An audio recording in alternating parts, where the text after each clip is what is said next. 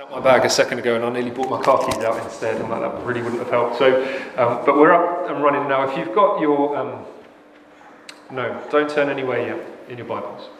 Uh, but we will do in a second because we're going to come and we're going to explore the scriptures together. Now, I've probably mentioned this before uh, when we've been together, but there are lots of TV shows, aren't there now, that are focused on their competitions that are meant to showcase people's gifts sh- showcase people's abilities, showcase people's talents. You can think of things like um, Great British Bake Off, um, Great Sewing Bee. Uh, there's one that Steph watches about glass blowing. There's pretty much anything that you're interested in, you can find a program where people are competing for it. There's a makeup one as well, isn't there, Luke, that you enjoy?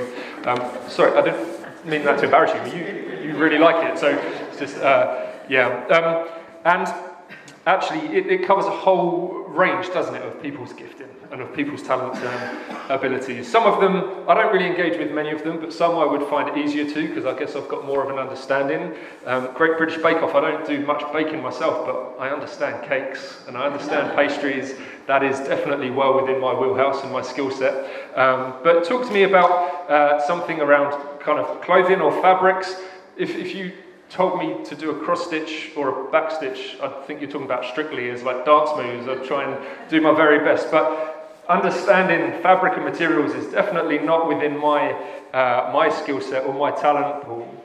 Um, but actually, the reason why I bring this up is Tim Keller recently, I heard him sharing really about this picture of fabric that helps us to understand shalom. It's a word that we hear in scripture, shalom. And when we're talking about shalom, what, how we can understand it is this it's the total flourishing in absolutely every dimension. So it's seeing flourishing in terms of uh, physically, relationally, socially, and spiritually, or we can put it this way when shalom comes, it's the way things ought to be. That is what it is when we experience shalom. And actually, it's worked out in relationships, but specifically, it's worked out in right relationships relationships with God, relationships with others, and relationships with the surrounding world. And as, Tim Keller, I heard him unpacking this and explaining that he said that actually it's these relationships that they interweave us. So, this picture of this fabric that is, is woven of many threads and many strands, actually, that's how we can understand what this, this, this shalom looks like. This relationships interwoven uh, and they interweave us and they're woven to be beautiful and strong. That's where fabric gets its strength, isn't it? When, when this interweaving takes place and these connections take place. And actually, as those who are called to be part of the kingdom of God, of those who have made that decision, if you like, to, to follow Jesus, we're called to reweave the broken fabric of this world. That's what we're called to do. That's what kingdom the kingdom of God is that we were looking at earlier this morning. It's about reweaving the broken fabric of this world, but in a way that reveals Christ to people. And I think actually for us in this series we're in, we've called Changed. We're thinking about actually what does it look like for us to be uh, prepared uh, in this season to be those who are able to support and care for those within our church family, but those in our wider community as well, who are experiencing hardship at this time. Thinking about those who are, are vulnerable at this time. Thinking about those who are, are marginalized at this time. Thinking about those who are struggling. Whether it be with their finances or provision or all those sorts of things. And actually, I think this picture is so helpful in that actually what we're called to do is to help reweave the broken fabric in this world as we press into and pursue everything that God has called us to do. And today we're thinking about changed churches. If you have your Bibles with you, we're going to be in a couple of places actually. If you'd like to turn to Deuteronomy 15, uh, and then maybe keep a finger in there or a bit of paper in there, and then we're also going to be in Acts 4. It will come up on the screen as well. But if you'd like to follow along in your Bibles, that's where we'll be Deuteronomy 15 and Acts 4. But just a quick recap of where we've been over the last few weeks. We've spoken a lot about justice. We've spoken a lot about mercy, about kindness and compassion. We've been thinking about actually the call upon us to, uh, not just the call upon us, but actually the freedom we have to be those who are able to meet needs. We've been thinking about how we view what we have. We've also been speaking into actually what does Jesus say about worry, particularly when it comes to material things and possessions. And if you like, going back to that imagery of, of the threads and this, this fabric being woven, it probably feels like we've been touching on a lot of the same things week after week. But we will do because they're, they're all interwoven, they're all uh, woven together.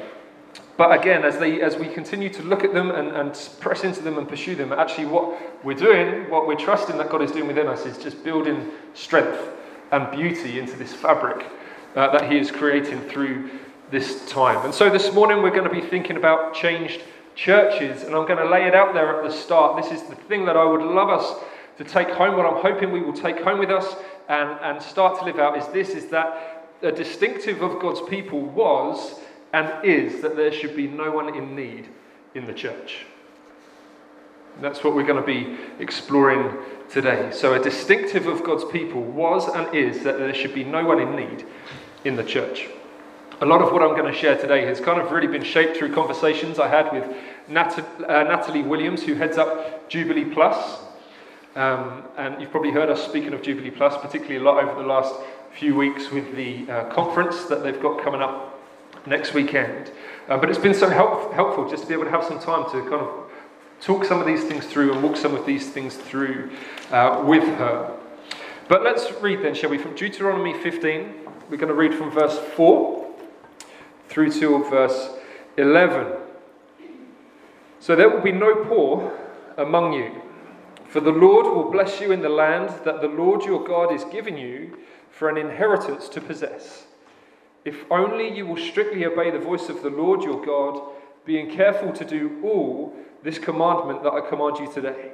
For the Lord your God will bless you as he promised you, and you shall lend to many nations, but you shall not borrow and you shall rule over many nations, but they shall not rule over you.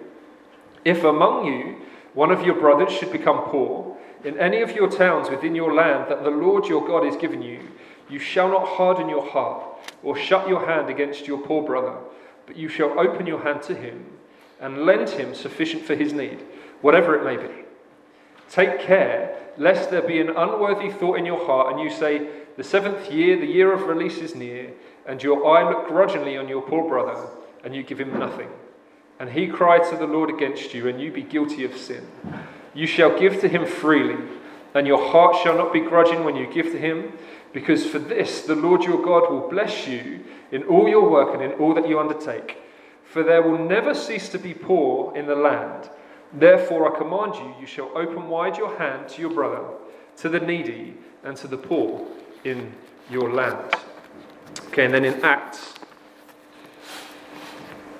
so the emergence, the birth and the emergence and establishment of the church, we read this in Acts 4 uh, and from verse 32. It says, Now, the full number of those who believed were of one heart and soul, and no one said that any of the things that belonged to him was his own, but they had everything in common. And with great joy, sorry, and with great power, the apostles were giving their testimony to the resurrection of the Lord Jesus, and great grace was upon them all. There was not a needy person among them. For as many as were owners of lands or houses sold them and brought the proceeds of what was sold and laid it at the apostles' feet, and it was distributed to each as any had need.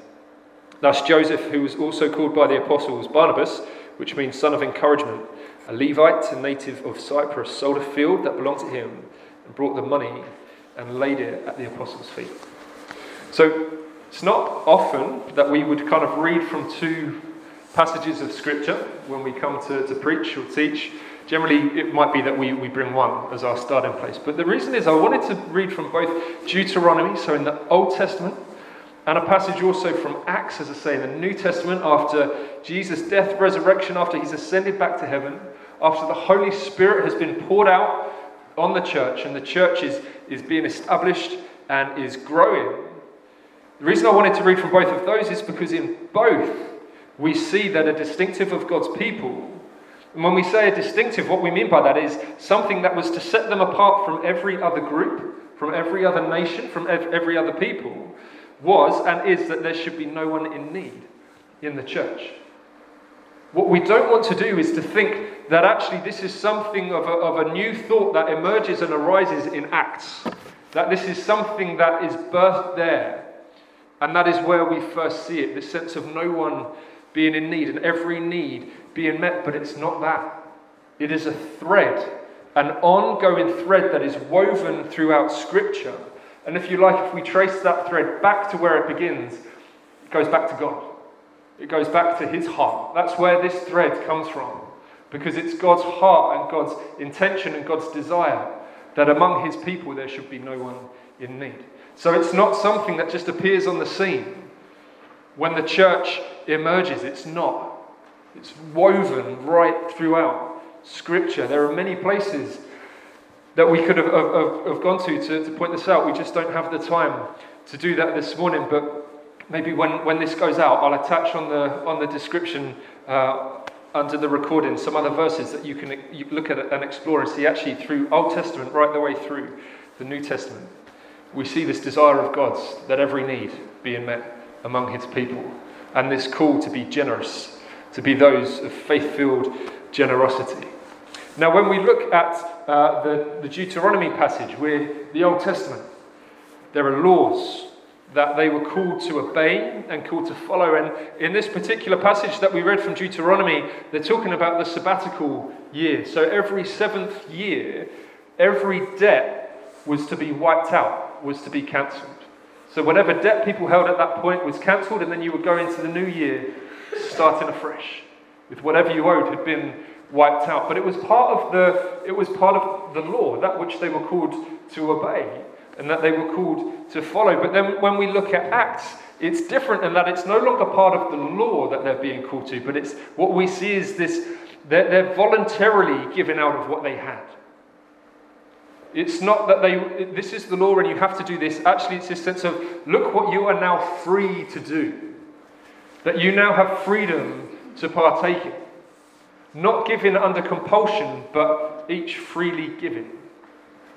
Out of just this voluntary desire to give of what they had to meet any need that arose among the people. You see in verse right at the start of Acts chapter 4:32, so where we started, it says that the full number of those who believed were of one heart and of one soul. This is what fellowship is.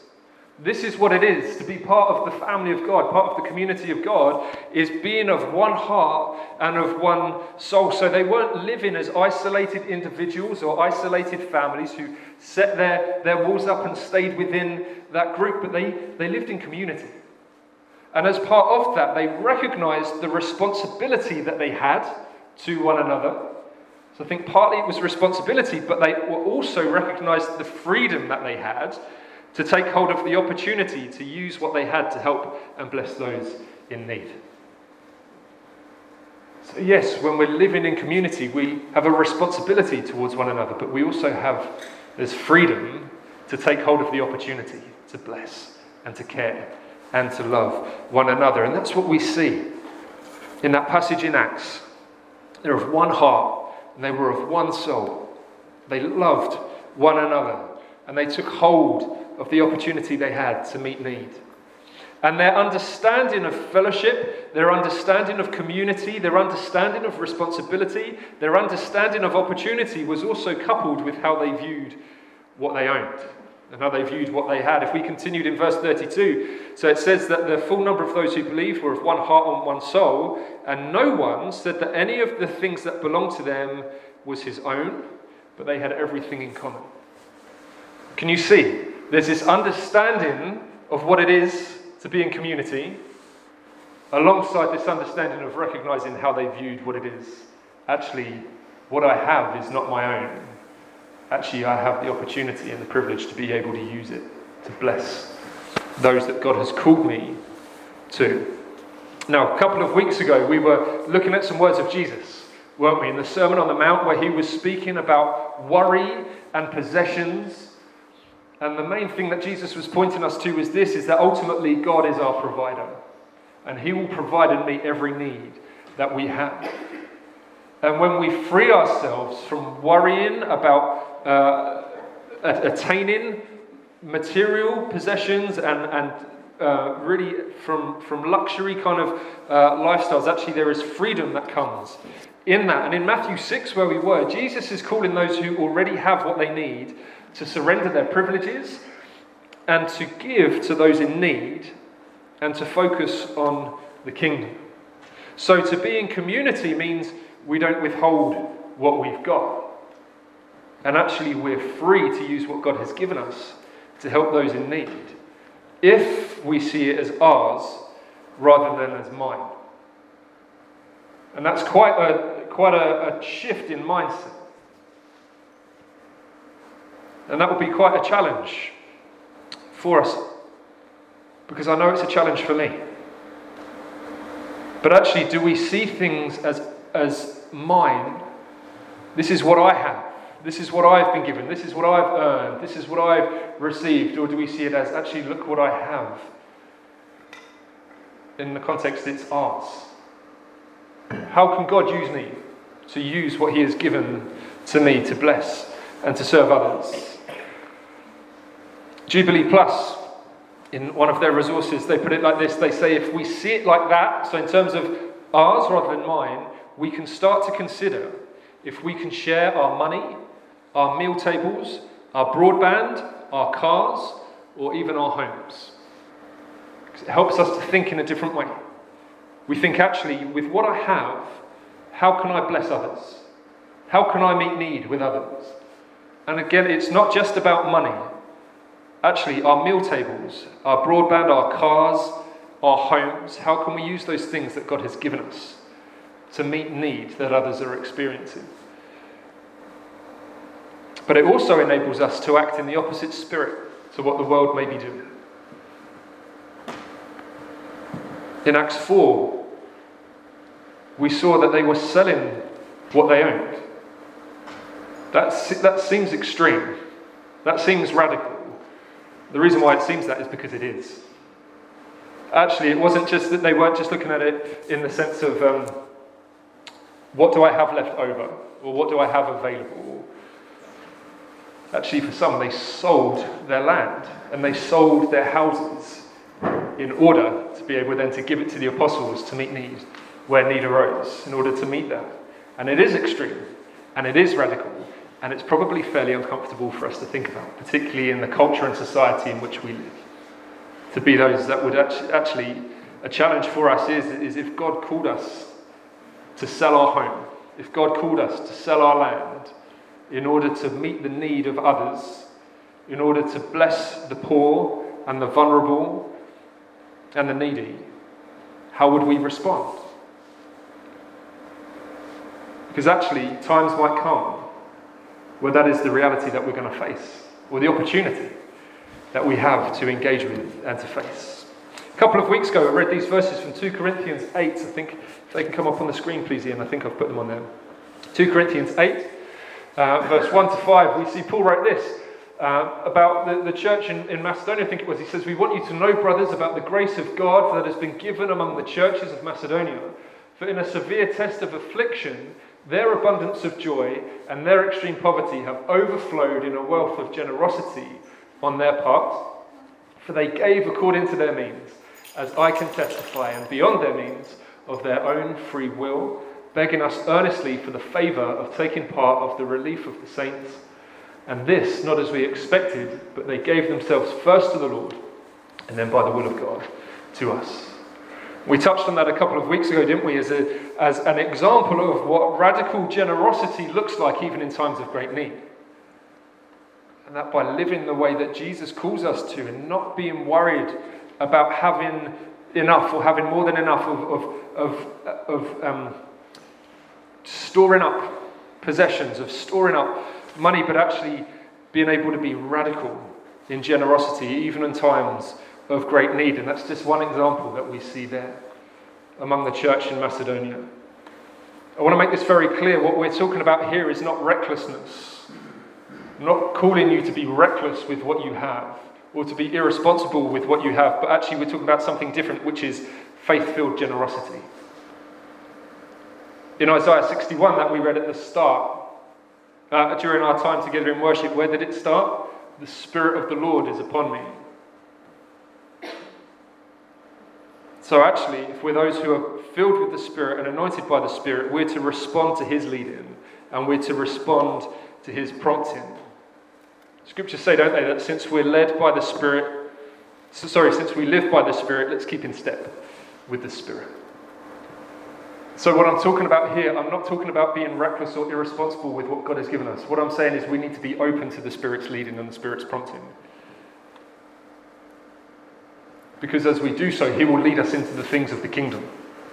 He will lead us into seeing the kingdom come in and being established and the kingdom growing. And part of that will look like radical generosity, even in times of great need. And I'm sure there'll be moments where this is to act in the opposite spirit of what the rest of the world would be doing. Where actually, for many, it won't be about look at what you have to give. It will be about how can you make sure you're meeting every need that you have is met. Actually, it's, it's a different way of thinking.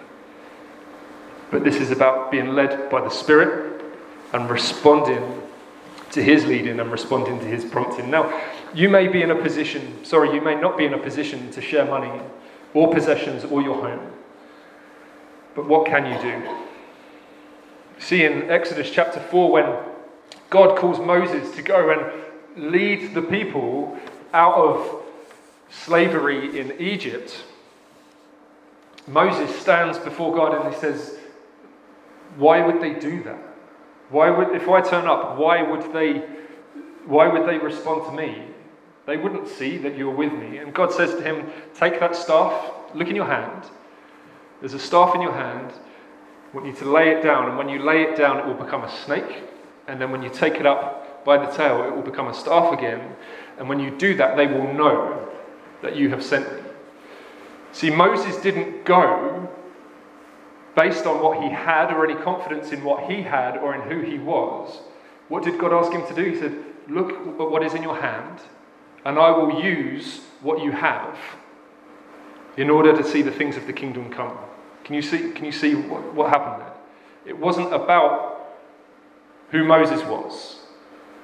But actually, it's this call of look at what, what you have, and I will use what you have. And so the question here is what is in your hand? For some, it might be finance, it might be possessions, it might be your home, it might be your car that you're able to bless others with. But it might not be that for all of us. But what is in your hand? What do you have that God could use at this time to meet need among the church?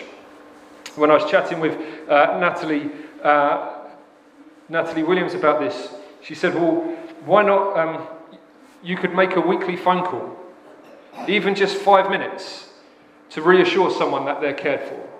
Maybe that is exactly what someone needs during this time and during this season. Just that sense that someone is walking through this with me and they're looking out for me and that someone is caring for me. Maybe that is what is in your hand that you can do at this time. But she also said about don't just assume as well that people are okay. She used this example. She said it might be that in your church you might have someone that oversees many hedge funds.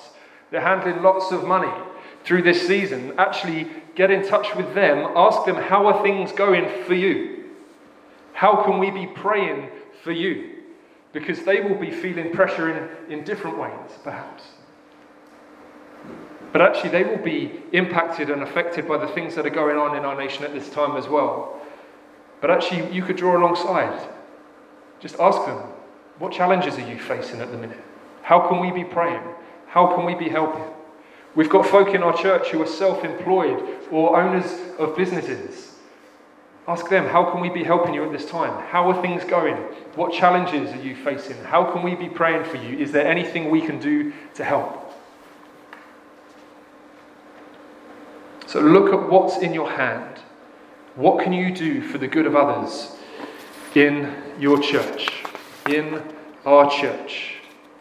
So far, I've spoken a lot about being givers, but we're both givers, but we're also recipients. And that might look different. There'll be times where actually we're more in a position to be those who give, and at other seasons we'll be more of those who are in need of receiving help and having needs met having needs met.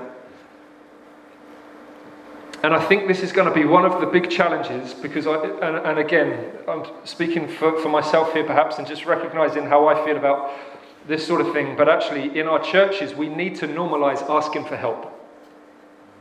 We need to normalize asking for help.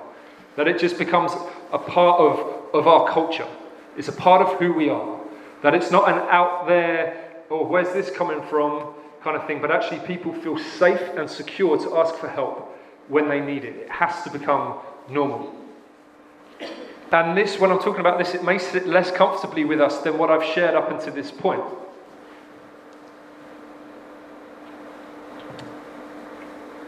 And in Deuteronomy 15 and in Acts 4, the verses that we've kind of based this time in, we've been looking really about having physical needs met. Actually, there's material needs uh, that needed meeting, and, and they were. The believers, the, the, brothers and sisters were meeting those needs. But and, and again, I, I know we're, we're doing this series in the context of the cost of living crisis and thinking about how can we love and support and care for people through this time.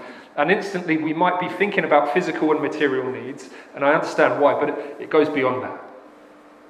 Because we will all have needs that be, go beyond the, the, the physical and material. And so, what I'm saying now, and what I want to share with us, is yes, it, it, it, it, can, it could be about finances that you need help with now. But actually, it could be something else. It could be grief It could be your physical health. It Could be that you just feel exhausted and drained. It could be situations with family or friends. You're just in a place where you need someone to come alongside and help you. Actually, we need to normalize asking for help. We need to. There can be many challenges to asking for help. Some that, that I've got to, to share with you now, and I'm sure there would be more. Maybe it could be embarrassment that stops us from asking. We feel embarrassed to ask someone for help. Could be that we're not wanting to be a burden in asking someone else to carry the weight of our need. Actually, I don't want someone else to be responsible for that or to feel a burden for that. I don't want them to have to carry that. It might be that we don't want to drag someone down we don't want people to, to, to worry about us or to, to bring them low. Maybe they seem in a really good place, and if I share this with them and I tell them about money, I don't want to drag them down with me. These could be all the sorts of things that go on in our mind as to why we don't actually ask for help. I think another big one is this is that fear can stop us from asking for help. Fear that asking for help admits failure, like we've failed somewhere along the line. And fear can prevent us from asking for help if we need it. But that's not the way things should be among God's people. If we go right back to the creation, right in the very early chapters of Genesis with the creation account in Genesis 2, verse 18, if we can have that on the screen as well, Ian, I think we've put it there. As God's created Adam, and Adam is there before him, and God then says this He says, The Lord God said, It is not good that the man should be alone. I will make him a helper fit for him. And he creates Eve, and together they step into what God has called them to in terms of cultivating the land and living in relationship with Him. You see, before the fall, before the fabric was broken, we see God's design for us to need help, but also to give help to each other. The need for help is not something that has come through with sin and the brokenness in the world. And there's a danger is that we see it like that, that there's something inherently wrong with needing help. But we see it before the fall. Before sin comes in, God created people to live in community with one another, to help one another. It's God's heart, it's God's desire, and it's the narrative that we see right throughout Scripture. We see this that God wants us to, to acknowledge our need and not to hide from it. I know if I'm not careful, I'm someone that would try and hide my need. Maybe to push it to one side, maybe to paper over it, maybe to think if I just, things will be better in a few weeks or a few months. Maybe. But actually, we need to acknowledge our need and not hide from it. We need to be able to, to talk about it. In the Psalms, we see, don't we, in a number of the Psalms, we see the psalmist write, I cried out to the Lord in my distress. And what happens? And God heard me, and He responded, and He met me in my need. That's what God does. In my distress, I cried to the Lord, and He heard me. We are weak, we are needy, but God is strong. Not only is God strong, but God desires to help us. That is good news, brothers and sisters. God is strong, but with that strength, He desires to help us in our need and in our distress. The Apostle Paul recognized this in 2 Corinthians chapter 12. Uh, Paul said this, he didn't he? He said that uh, God said to him, My grace is sufficient for you, for my power is made perfect in weakness. Therefore, I will boast all the more gladly of my weaknesses, so that the power of Christ may rest upon me. We often talk about weakness as being a bad thing. It's not, it's just a recognition that all of us are weak in certain areas, and all of us will experience weakness and need at various points throughout our life. But it's not something to be ashamed of, it's not something to live in fear of. Actually, what it does is this is it points us to Jesus because when we're weak, he is strong. And he meets us in our, in our weakness and he works his power through our lives in the places where we are weak. To the point where Paul was able to say, Actually, I'm going to boast all the more gladly of where I'm weak because when I do that, then God is glorified more. Because in those moments, God comes and He works in my life and He works through me. And this, again, is the narrative of Scripture that we see. That where we are weak and needy, God is strong and He desires to help us. Aubrey Hopner, she wrote an article that I read as I was preparing for this morning, and she wrote of uh, just a few ways that God represents Himself in Scripture. Said one of the ways God represents Himself in Scripture is as our Father raising us as children, feeding us, and providing for our every need. Another way that God re- represents himself through the narrative of Scripture is as our husband, providing loving care and overflowing with affection for us. Another way is that he is our hiding place, our strong tower, our refuge, our good shepherd, our saviour. Brothers and sisters, this is the narrative of Scripture. This is who God is. That when we are weak and needy, He is strong and desires to help us. Another one that we see is that He is our deliverer. He saves us from sin, He saves us from death. That is the gospel. The gospel is about God meeting us in our need, it is about God meeting us in our weakness. It is about when we were weak, God was strong and God desired to help us. You see, in our need, in our sin, in our ability to reconcile ourselves back to God, what does God do? He doesn't say, oh, you've got to try harder. He doesn't say, you need to work your way out of this. You need to get yourself out of this. He doesn't. He sends his son. He sends his son to live a life of total devotion, of total obedience. He sends his son to die on a cross, and in doing so, paying the penalty for our sins. He sent his son so that the Spirit would then raise him back to life, and in doing so, death would be defeated, making us a way for us to come to the Father.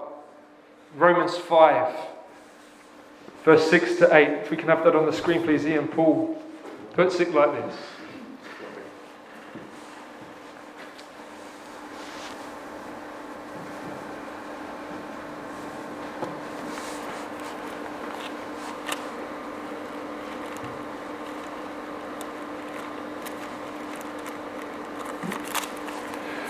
This is said, for while we were still weak, recognize that, for while we were still weak, at the right time Christ died for the ungodly. For one will scarcely die for a righteous person, though perhaps for a good person one would dare even to die. But God shows his love for us in that while we were still sinners, Christ died for us. The gospel is about God responding to the need of humanity. It is about God res- responding to the need that all of us had. Needing someone to come to make a way that we could be reconciled to the Father. And God shows his love to us. meeting someone in their need is an act of love. It's what the gospel was. This is how God shows his love for us that while we were still weak, while we were still broken, while we were still in need, Christ died for us.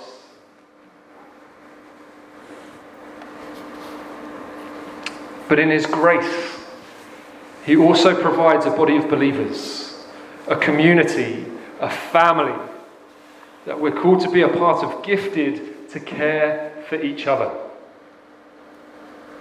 Gifted to care for each other. Imitating our Father through loving and caring for one another and meeting needs. See, God's design is for us to need help and to give help to each other. And like I said, I know it can be a struggle to ask for help. But hear my heart. It is not a burden, it is not an embarrassment, it is not a failure. To need help, it is not an embarrassment, a burden, or a failure to ask for help. If you find yourself in a place of need, whether it is to do with finance, whether it's to do with work, whether it's to do with family, whether it's to do with health. Please do speak to your growth group leader, speak to someone you trust, speak to one of the elders. But let's not be afraid to have conversations with people about what might help them and what might not. You know what that means? That we need to choose to be okay with someone saying, no, thank you. It means being okay with someone telling you that actually your offer of help is unnecessary. But the danger is if we just assume that people are okay, if we just assume that people's needs are being met, the reality is, is that so many needs will not be met. And there'll be many who need help who aren't getting it. So, a lot of this, we talk a lot about culture, the culture of, of the church, the DNA of the church. A lot of this is very countercultural. But we need to press through in this. We need to break through in this. And oftentimes it means fighting through things that, in, our, in and of ourselves and in and of our, our, our nature, it means pressing through things that are hard and uncomfortable and things we would rather not talk about, things that we would rather not think about. But we need to break through in it in order to press into the things of God and in order to press into the kingdom of God, in order to really press into fellowship as fellowship was meant to be, to press into community as community was really meant to be. We are not isolated individuals, we are not isolated families. We are brothers and sisters called together as one body, as one community, each with responsibility to one another, but also each with freedom an opportunity to bless and serve and love one another. But it needs us all realizing that at certain times we will be able to be givers, but that other times we will need to be recipients also. And to be okay with living that out. It, it takes vulnerability, it means making ourselves vulnerable. But I feel actually to press in more into who God has called us to be, to live the way that God has called us to live, means we're going to have to press through and break through some barriers in this. And I'm not, I, I really want you to hear my heart. And I know I got maybe a bit loud there, but it's not out of a sense of, I'm not wanting to push you into something. I'm wanting to encourage you and saying, look what is open and available to us. Look at what Jesus has won for us. Look at what Jesus is calling us into. Actually, there is so much more for us to experience. There is so much more for us. I just want to finish with this. A little earlier in Acts. In Acts chapter 2, we read about the fellowship of the believers. It says this that they devoted themselves to the apostles' teaching and the fellowship, to the breaking of bread and the prayers, and awe came upon every soul. Many wonders and signs were being done through the apostles. And all who believed were together and had all things in common. And they were selling their possessions and belongings and distributing the proceeds to all as any had need. And day by day, tending the temple together and breaking bread in their homes, they received their food with glad and generous hearts, praising God and having favor with all the people. And the Lord added to their number day by day, those who were being saved. I just want to go back to the start. That picture that Tim Keller gave us, actually, we are to reweave, what we're called to do is to reweave the broken fabric of this world in a way that reveals people to Christ. When we look at the life of the early church and what they devoted themselves to, what they committed themselves to, we see that alongside teaching, fellowship, breaking of bread, prayer, signs and wonders, what else do we see? We see every need being met possessions being sold in order that those who didn't have what they needed got what they needed. Being givers and being recipients is part of the fabric of the early church. And what happened as the early church lived out those things, people got saved because Christ was revealed through the life of the church actually through living as those who are people committed to faith filled generosity, of us, uh, those who say, actually, what I have, how can I use what God has given to me in order to bless and love and serve others? Do you know? That is a, that's a, that's a, a picture, that's a beacon, that's a message to the world that is looking on to see what the church is all about. And within that, it might not feel like it. You might feel like I'm just meeting a need that needs to be met. You're revealing Christ. You're pointing people to Jesus within that. And as people see Jesus, people get saved. Don't we want to see people getting saved? Don't we want to see people getting saved and added to this community? Let's pray. Um, Chris, are you just able to let the children's work team know that we're just coming into, into land? Heavenly Father, as we come and we think upon these scriptures, as we think upon this narrative, as we think upon this call to be those who use what you have given us to meet needs among our church, to meet the needs of our brothers and sisters, that this distinctive, that there should be no one in need among our church, we say, God, we look to you. And we thank you, Lord, that right throughout history, right from eternity. It has been your heart and your desire, in your strength, in your power, in your grace, in your mercy, in your knowledge, in your wisdom. It's been your desire to, to meet us in our needs, your desire to respond to our cries.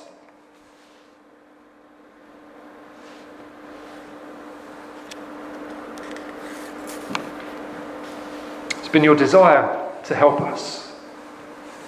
And Lord, we see that so clearly in Jesus. So, Lord, we thank you that in our need, that in our cries, that in our desperation, that in our weakness, you showed your love for us in that you sent your Son to come and meet us in our need, to do what we could not do, in order that we could be reconciled to you, could be restored to you, in order that even this morning we've been able to sing of the kingship of Jesus with freedom and with abandon because we know that we are welcomed and loved and cherished by you. Lord, I pray that you would help us as a family, that you would help us as a community to live out your heart, that there should be no one in need among us. Lord, I pray for opportunities to opportunities for faith-filled generosity. Yes, at this time, yes, in this season, but beyond that, Lord, we want to build and build well. We want to grow and grow well. We want to be a healthy church. We want to be a healthy community. We say, Holy Spirit, would you help us in that? Holy Spirit, would you lead us? Would you guide us? Holy Spirit, would you prompt us? Holy Spirit, I pray that you would uh, loosen our grip on uh, any sense of striving for, for material things, striving for possession of anything, Lord, that is actually a hindrance to the things of your kingdom. We pray, Holy Spirit, would you loosen those things? But we say as well, would you stir our hearts for one another? Would you increase our love for one another? Would you increase our burden for one another, Lord? Would you increase, Lord, that we would be able to say, actually, just as that, that church in Acts, those who believe were of one heart and soul, Lord, I pray ever increasingly, would you make us a people of one heart and of one soul? That we would love one another well. That we would look out for one another well. That we would care for one another well. That we would carry one another's burdens well. But Lord, at times it's going to mean we're going to need to ask for help. Lord, I pray that that would be something that is normal among us. Lord, I pray again, even in this moment now, but in the weeks and months to come, I pray that you would break down anything that would be a hindrance to that. We pray that you would stand against lies of the enemy. Lord, we, say, we ask that you would break through fear. Lord, we pray that you would break through the threat of embarrassment. Lord, we would pray that you would break through uh, false humility that says, actually, I don't want to. I don't want to burden someone else with this or for them to carry it. Lord, I pray that you would break through everything that would hinder us from being a community where every need is met, that there would be no need among us. Yes, we pray that in terms of material things, but Lord, we pray that in terms of spiritual things and emotional things as well. Lord, help us ever more to reflect your heart, to reflect your desire, to reflect your love in the way that we are with one another. We pray in Jesus' name. 方便。